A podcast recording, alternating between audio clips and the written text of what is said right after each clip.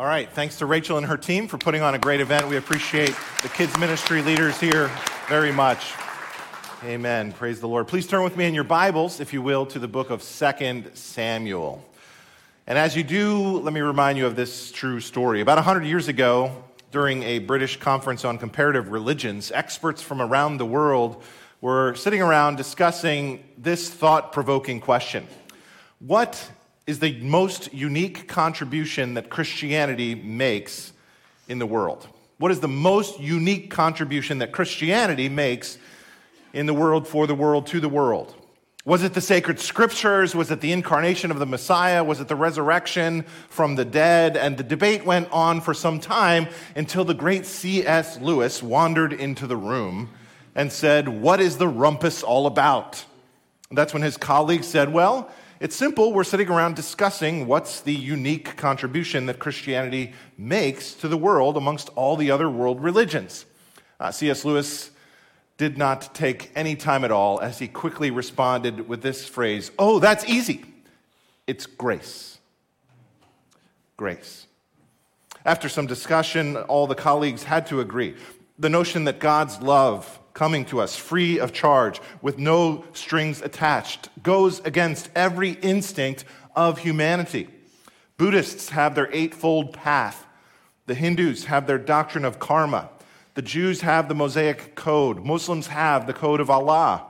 Each of these offers, in their own way, their own path toward earning divine approval. But only Christianity dares to offer this scandalous notion of grace.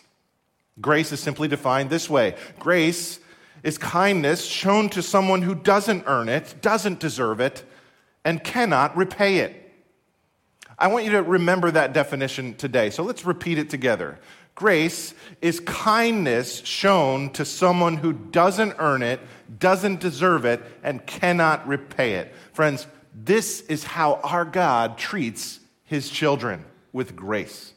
Grace is one of the most important concepts in the Bible. In fact, you could say that one definition of a Christian is someone who simply understands grace. Do you understand grace? Do you believe in God's grace? Do you believe that God has kindness toward you? It's imp- entirely, impor- entirely uh, possible to know this definition on the screen with your head and yet not let that definition sink down into your heart. The Hebrew equivalent to this word grace in the Old Testament was a word pronounced chesed. There's a guttural in Hebrew where you pronounce the, the CH with a lot of phlegm, like you're hawking up a loogie as you say the word. Chesed. So let's say that together. Chesed. Okay, okay, guys. A lot more phlegm. Here we go. One more time. One, two, three. Chesed. Very good. Now apologize for spitting on your neighbor. Okay, so chesed in the Old Testament is often translated as loving kindness or loyal love or uh, God's covenant love. It's the Old Testament equivalent to the New Testament concept of grace. It's the kind of covenant love that goes above and beyond. So when it comes to chesed love, there's a fork in the road. Uh, on the one side is the ordinary, the safe, the expected. And then on the other side is the extraordinary, the risky, the surprising. That's chesed. That's what the passage is about today in 2 Samuel chapters 8 and 9. I've simply entitled the message Chesed Love. Uh, we're going through our sermon series through the life of David. You'll recall if you were here that last week we left off in 2 Samuel chapter 7, where God promised David a covenant. David desired to build a house for God, and God responded to David by saying, No, no, no, you're not going to build my house. I'm going to build your house. And so David was promised in a covenant from the Lord that he would have a dynasty, that he would have rest from all of his political enemies, and that a son of his would always reign on the throne of Jerusalem forever and ever and ever and ever, which is just an amazing promise. As we turn from chapter 7 and turn the page over to chapter 8, we will see that God is beginning to give him this rest from all of his political enemies and to give him a secure nation. This is exactly what we find, and you'll see two different parts to the message today as we go through this. In chapter 8, we'll see God's covenant love expressed for David, and then in chapter 9, we will see David's covenant love expressed toward others. Two parts, not three, I know, shocking. There's two parts to the sermon today, not three. So don't get excited. It's not that I'm going to end early, it's just that these two parts are a little longer, okay? So don't get excited. That's where we're headed, and uh, let's pray before we get into God's word. Would you pray with me? O Lord, our Lord, how excellent is your name in all the earth. From the rising of the sun to the going down of the same, your name is to be praised. We praise you for the work of our Lord Jesus Christ, who is our all sufficient prophet, priest, and king. And in his name, we ask that you would open our understanding and help us to comprehend these scriptures, for we come to the Bible and scripture alone as our authority. So, as newborn babies, would you help us to crave the pure spiritual milk of your word as we grow thereby, having tasted and seen that you, Lord, are good? Help me to preach your word now with faithfulness, clarity, authority, passion, wisdom, and effectiveness and freedom. And may your name alone be glorified for the fruit that might come from this time. In Jesus' name and for his glory we pray. And everyone said, Amen. 2 Samuel chapter 8.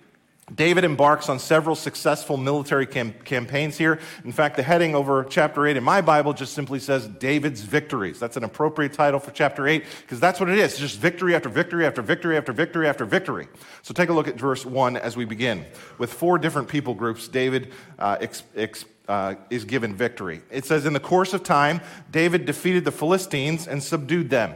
David also defeated the Moabites. Moreover, David defeated Hadadezer, the king of Zobah, a surrounding nation, when he went to restore his monument at the Euphrates River.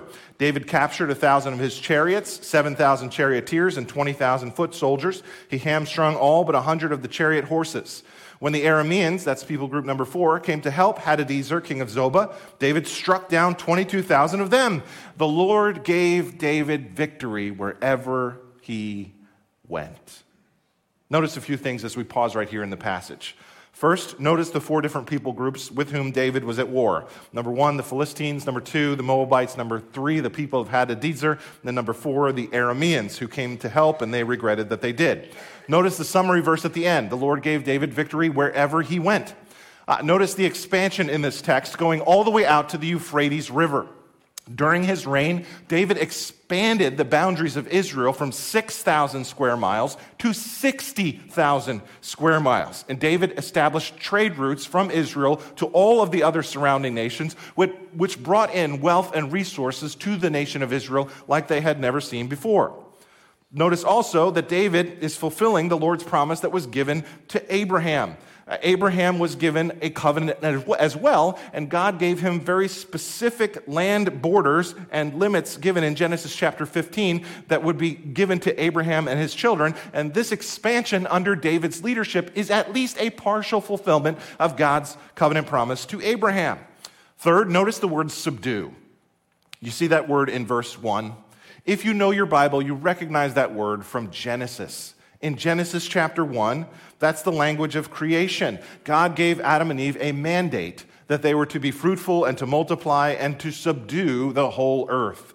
So, in a way, David is functioning as a second Adam, and he is involved in the subjugation of all of the earth under God's rule.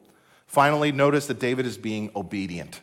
In verse 4, you'll probably uh, recognize that he hamstrung all of these horses. That's the same thing that jo- Joshua did back when he defeated the Canaanites. And this is what God said that the leader should do. In Deuteronomy chapter 17, the king was given very explicit instructions, namely that they were not to accumulate for themselves many horses and many chariots as they lead God's people and build a monstrous army for themselves. Rather, Deuteronomy 17 says the king should put his trust in God and in God alone. Uh, David spoke about this in Psalm chapter 20. Perhaps you're familiar with this verse. It says this Some trust in chariots and some in horses, but we trust in the name of the Lord our God. Trusting in God is a lesson that David had already learned way back in 1 Samuel chapter 17 when he fought Goliath.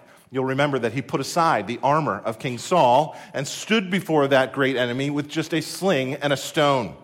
Friends, this is what God wants for us, his people. God wants us not just to trust Him, but to trust in Him alone. I was thinking of some way to bring this over into the 21st century. M- most of us are not thinking about accumulating military horses for ourselves and how that might interact with our level of trust in God. But there are certain ways that we today can display a similar sense of dependence. And what came to my mind was the spiritual discipline of fasting.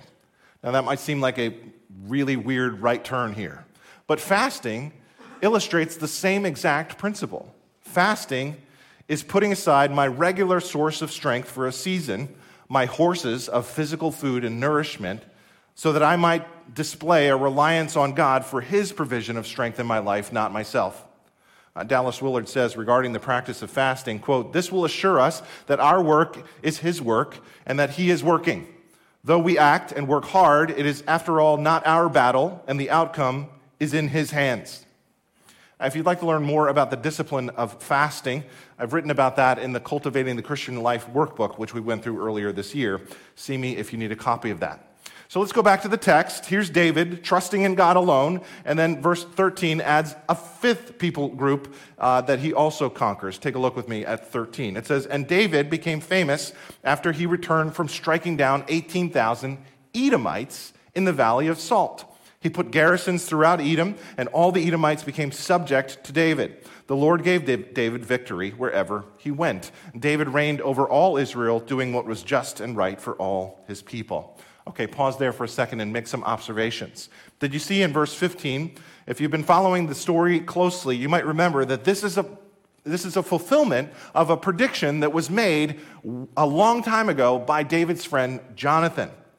David's best friend Jonathan said in 1 Samuel chapter 23 that one day David would be king over all of Israel. And so now, although Jonathan is gone, this prophecy that Jonathan made has come true. He did not see it with his own eyes, but yet it is fulfilled. This is also, you'll notice in verse 13, a fulfillment of the Lord's prophecy. Do you see how it says David became famous? In 2 Samuel chapter 7, God makes David a promise. God tells David, I will make your name great. Do you remember that? Now, here is that promise coming true exactly how God said it would come true giving him rest from his enemies, making his name great, establishing his throne. This is God fulfilling his word. Friends, the point that you need to take away as you look at these verses is simply this whatever our God says he's going to do, that's what he's going to do. You can trust him. Just as David trusted him, you can trust him and his covenant promises that he has made to you. Notice also in verse 14, there's a repetition in the text. It says, again, the Lord gave David victory wherever he went the author is repeating himself for a reason. The reason is that we need to remember who is really actually responsible for all of David's success here. Who is really the one who's responsible for David's victories? Now, I know this is obvious, but I'm emphasizing it here because evidently the writer wants us to remember this and emphasize this here because he says the same thing twice back in verse 5 and 6. This chapter is so full of victory, and the reason is because this is so much bigger than just David. This is about the Lord's enablement and the Lord's protection and the Lord's provision, not just about David. Friends, the same thing is true for me and you. God's plan is much bigger than you. God has a plan that goes above and beyond anything that you could ever imagine. God in the scriptures blesses his people so that they might be a blessing to others. This is the multiplication principle of God in the Bible. Notice finally in verse 15, it says that David is a king seeking after justice. This is the kind of king that the Bible says that God will honor. Why? Because our God is a God of justice. That's why. Friends, in every other religion, it was humans who created and raised up gods to worship that reflected their values the values of fertility and power and wealth and pleasure. But only in the Bible is it inverted. Only in the Bible is it God who actually raises up a human being to reflect his values to those around them. And this is the calling on the lives of the people of God, not just David, but us as well. And so, if God is a God of justice, then we who are made in God's image need to be a people of justice. And so, this is the essence, James chapter 1 says, of true religion, following God. As a summary of chapter 8, the lesson here is simply this God keeps his covenant with those who choose to expand his kingdom work. God keeps his covenant with those who choose to expand his kingdom work. And though this world with devils filled should threaten to undo us, we will not fear, for God has willed his truth to triumph through us. The prince of darkness, grim, we tremble not for him. His rage we can endure, for lo, his doom is sure. One little word shall fell him. As we turn from chapter 8 to chapter 9, we move from seeing God keeping his prom- covenant promise with David into a chapter that is a description of David keeping his covenant promise with others. Uh, this story in chapter 9 occurs at the height of David's reign. This is the peak. He's captured all of the land, he's defeated all of his enemies, he's the undisputed king over Israel. And that's when David sits back in his chair, puts his feet up on his desk, and asks a very shocking and important yet surprising question. Chapter 9, verse 1. David asked, Is there anyone still left of the house of Saul? Upon whom I can take revenge. No, that's not what he says. Is there anyone left of the house of Saul to whom I can show kindness for Jonathan's sake? Verse 1 is meant to shock the reader. That question, is there anyone left from the house of my predecessor, would typically be asked by a king for the purpose of putting to death his political rivals. This would be especially appropriate for David's situation because of the way that Saul treated him. Do you remember the spear? But notice, David does not seek to take revenge. Rather, he says, Is there anyone left to whom I can show kindness? That word is so important. Again, the Hebrew word is chesed. Sometimes it's translated loyal love, steadfast love, unfailing love. David talked about the chesed of the Lord all the time. Here's one example in Psalm 36 Your unfailing love, O Lord, is as vast as the heavens. Your faithfulness reaches beyond the clouds. Your righteousness is like the mighty mountains, your justice like the ocean depths. You care for people and animals alike, O Lord. How precious is your unfailing love, your chesed, O God. All humanity finds shelter in the shadow of your wings. You feed them from the abundance of your own house, letting them drink from your river of delights. For you are the fountain of life, the light by which we see the chesed love of God. There was a bird that resided in ancient Israel they called the chasida. Of course, the name came from the Hebrew concept of chesed. And this bird was named that because they noticed that this particular bird took exceptionally good care of her young. Uh, this, this cheseda would always build her nest very, very high in the trees from protection from predators. And this cheseda, this mother bird, became a picture of God's covenant love for his people, a picture for everyone to remember because they said, Do you see that bird up there? That's the way God actually loves us, his children, with that kind of protective love, with that kind of loyal love, with that kind of steadfast love, which never ceases. It's a love that goes above and beyond. It's a love that always keeps its covenant. It's a love that never fails which is really just breathtaking if you really believe that. The concept of chesed in the Old Testament is the concept of grace. It's a covenant love based on grace. Again, it's a kindness shown to someone who doesn't earn it, doesn't deserve it, and cannot repay it. That's chesed love. And so David asks this question about chesed love Is there anybody to whom I can show chesed love? And notice he says, For Jonathan's sake. Remember Jonathan. Jonathan was David's best friend. Now, you might recall way back in 1 Samuel chapter 20, there's a covenant that David and Jonathan made with each other. Actually, Jonathan swore to always protect David from his crazy father, Saul. In 1 Samuel chapter 20, we read this summary of the promises that they made to each other. Take a look. Then Jonathan said to David, I swear by the Lord, the God of Israel. May the Lord be with you as he has been with my father, but show me unfailing kindness. There's that word, chesed. Like the Lord's kindness. There's that word, chesed. As long as I live, and do not ever cut off your kindness from my family. So Jonathan made a covenant with the house of David, saying, May the Lord call David's enemies to account. And Jonathan had David reaffirm his oath out of love for him, because he loved him as he loved himself. I, I show you that by way of review, just to point out those words in the orange are the words chesed. That's covenant language. Notice they swear, they make oaths, they make a covenant. Now, what is a covenant? A covenant is just simply a promise or a declaration of what someone else will do. And the covenant promise here between David and Jonathan was that they would always have each other's backs, no matter what. And so Jonathan covenanted to protect David, and David covenanted to protect Jonathan. And they would also extend that protection to each other's families forever, no matter what. The idea of a covenant is so important in the Bible, I think we've lost some of its significance today.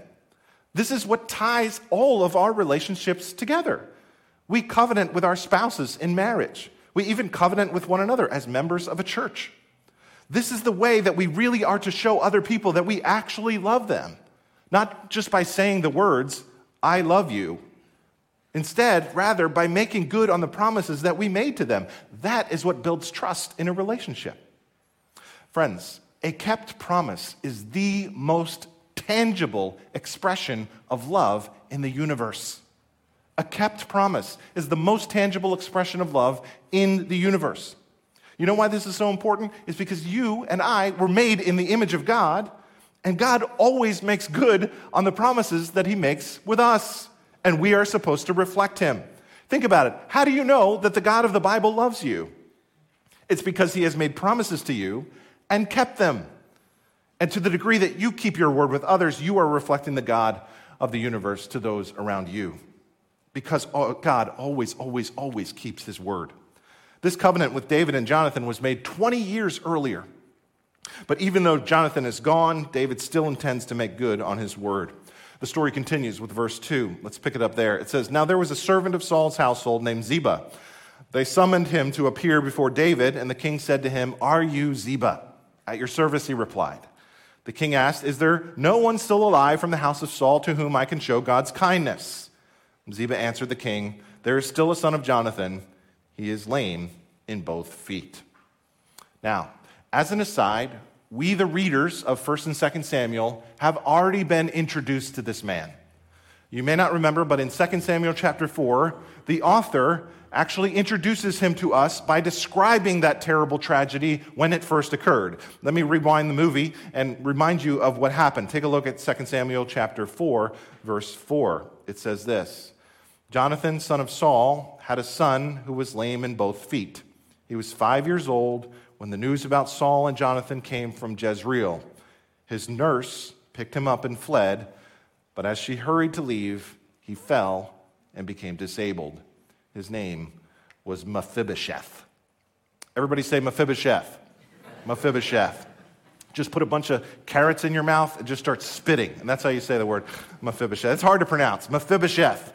Uh, if I get through this entire sermon without mispronouncing Mephibosheth, you will see a miracle here today from the Lord. So, in all seriousness, this is, this is a sad story. This is a tragic story that we learn. After Jonathan dies, there's this terrible accident. The nurse takes him and, and meant to get him away quickly. The reason is because once King Saul was dead, it was common practice for the next king to kill his political rivals. And so Mephibosheth was in danger and that's when this terrible incident occurred when he was a young boy. And as a result, he was crippled for life. This deformity defined his entire life. He was totally defined by his disability. This is a sad reality that perhaps only those who understand special needs could truly understand. Actually, the name Mephibosheth means from the mouth of shame. Just a devastating tragedy. Now, at this point, though, in the text, many, many years have passed since this occurred. At this point, Mephibosheth has children of his own, and they are in hiding. And so, pick up the story with me in verse 4.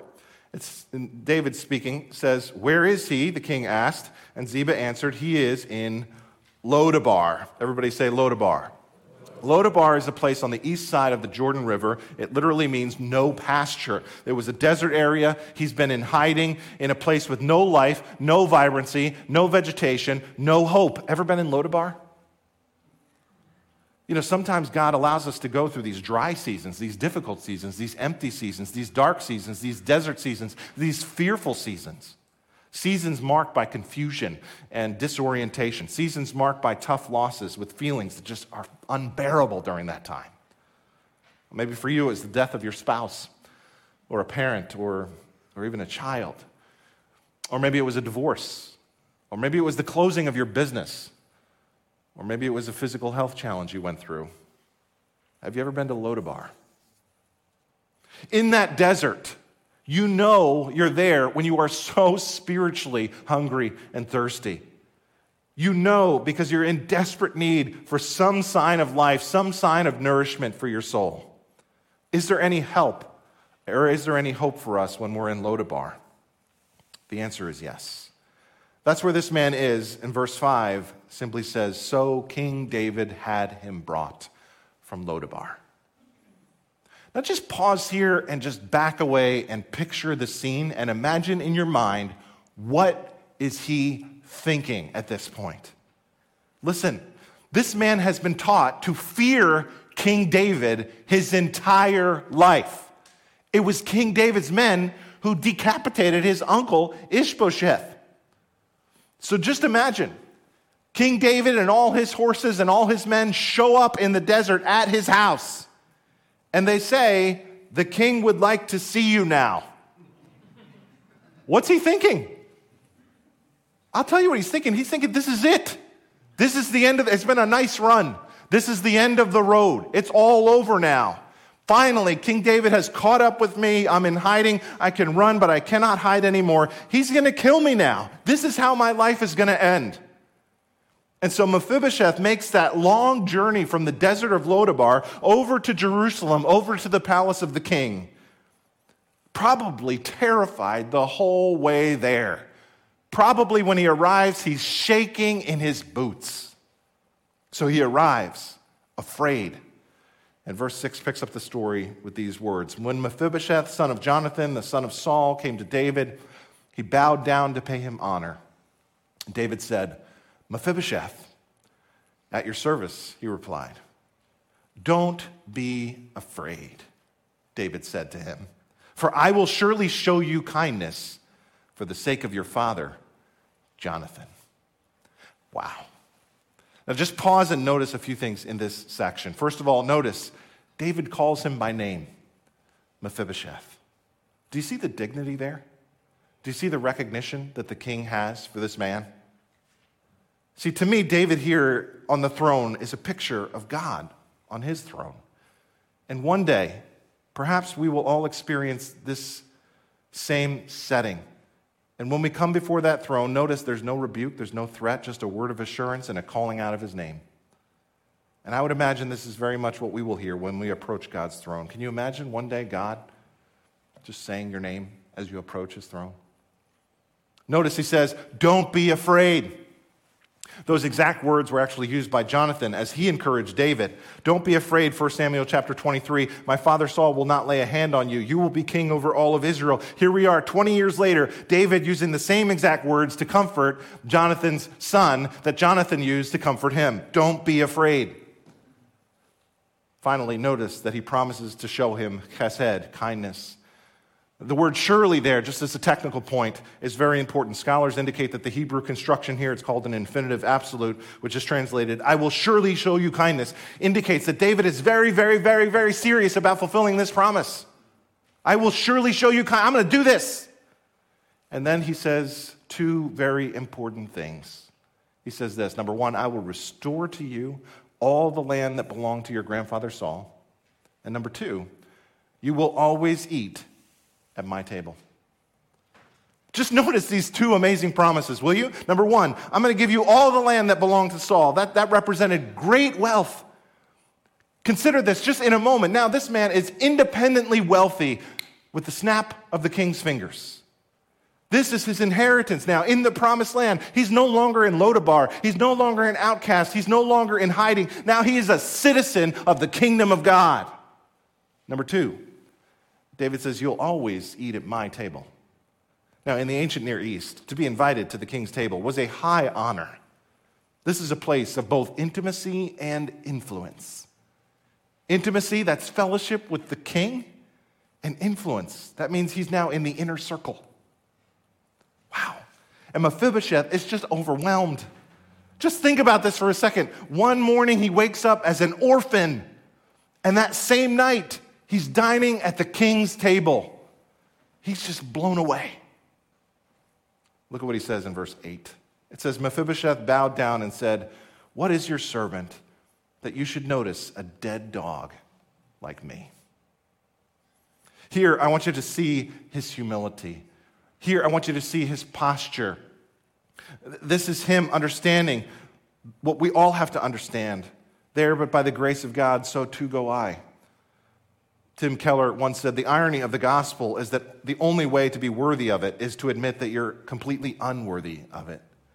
Mephibosheth knows that this is an act of grace. Let me finish the story with verse 9. It says Then the king summoned Ziba, Saul's steward, and said to him, I have given your master's grandson everything that belonged to Saul and his family. You and your sons and your servants are to farm the land for him and bring in the crops so that your master's grandson, Mephibosheth, may be provided for. And Mephibosheth, grandson of your master, will always eat at my table. So Mephibosheth ate at David's table like one of the king's sons. Mephibosheth had a young son named Micah, and all the members of Ziba's household were servants of Mephibosheth. And Mephibosheth lived in Jerusalem because he always ate at the king's table. He was lame in both feet.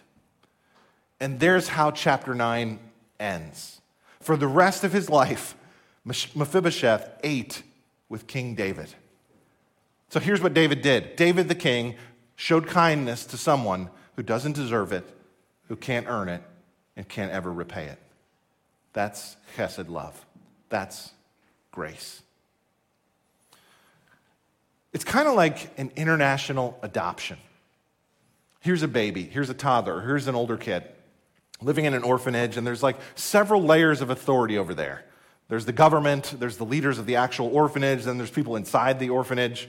And up until the adoption, there's all these things dictated to that child for their entire life, right? Here's where you're going to live, here's what you have to eat, here's where you have to sleep. Everything is dictated. But then, with the stroke of a pen, there's a legal transaction that takes place, and that child may not even know when that transaction has taken place, but it took place. And in that moment, that child goes from orphan to family member. That child goes from no wealth, nothing, no future, no financial future, to, by anybody's standards, great wealth.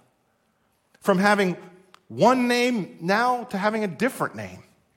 It's amazing. Now, even though that's done, it might take that child some time to get used to that new reality.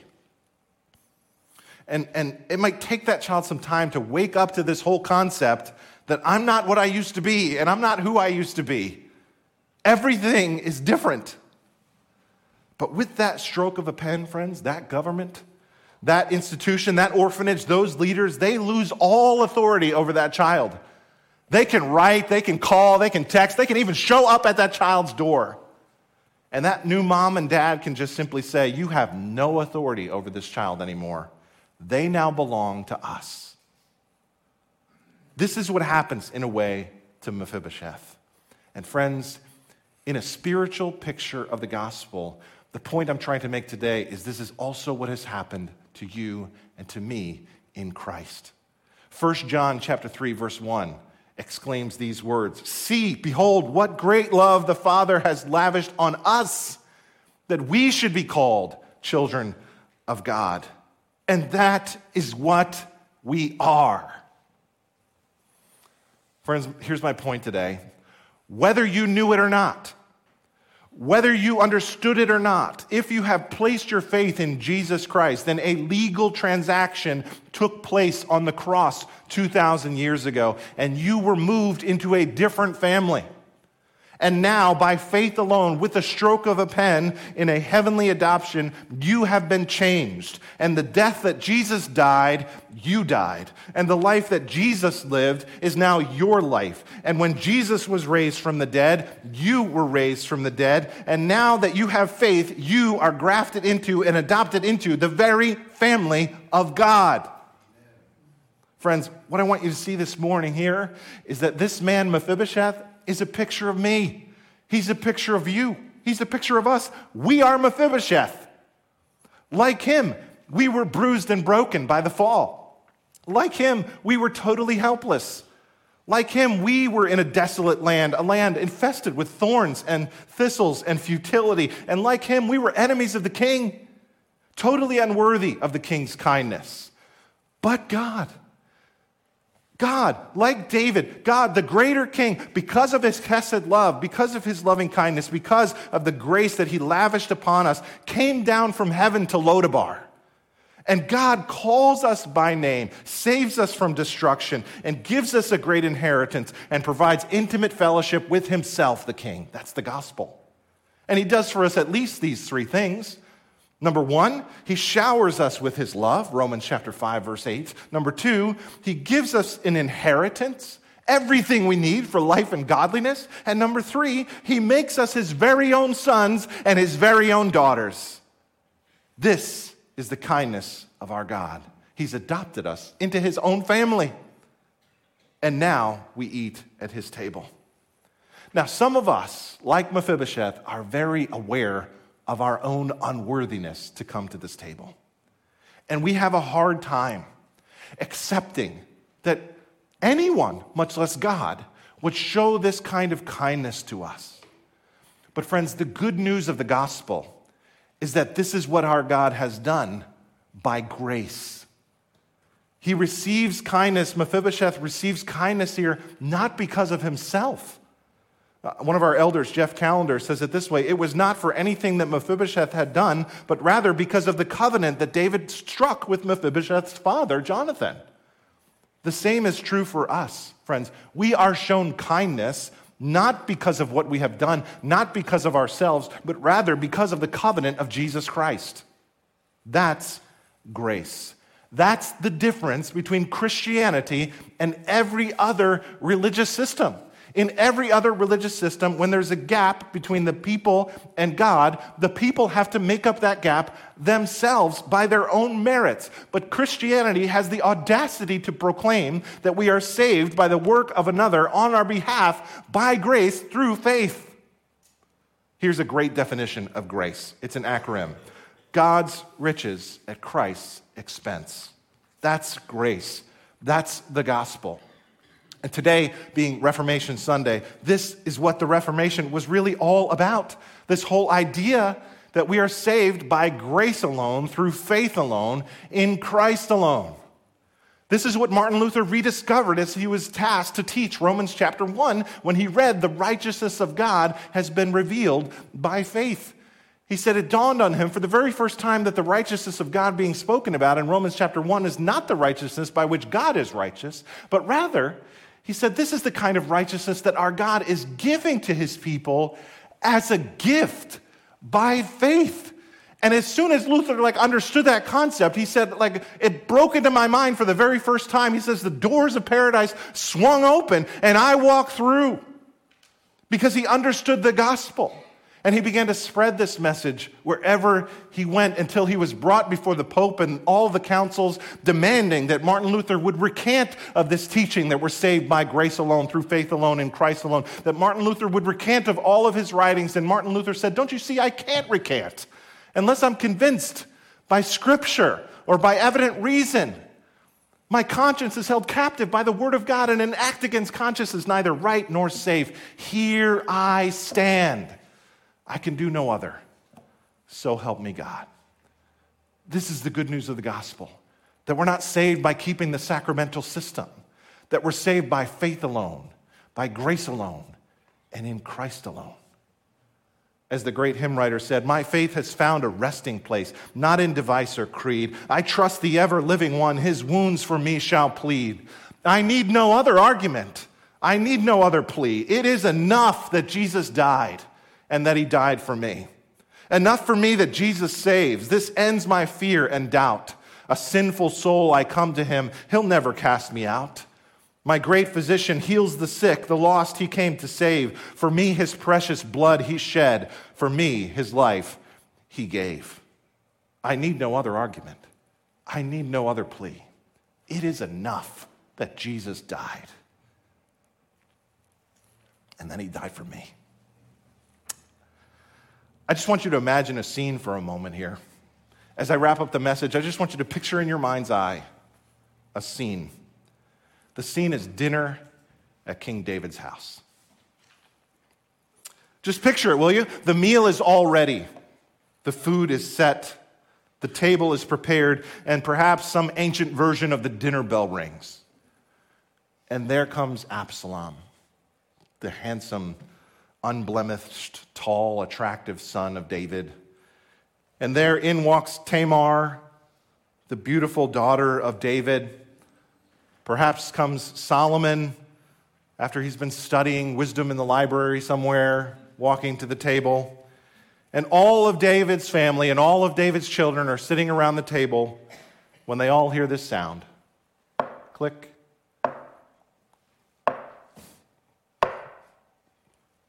There's Mephibosheth coming.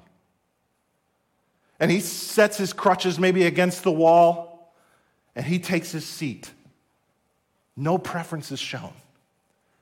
He's a child of the king. Friends, that's how it is with you and me, both now and forever. So, can you just imagine one day another scene? Sitting together at the table of the Lord? Sitting near Moses and Isaiah and Paul and asking Peter to pass the butter and talking with Priscilla and Aquila and making small talk with Martin Luther and Augustine and Calvin. And then you take your seat as you slide in and take your place at the table, and the king looks directly at you and says your name and says, You're mine.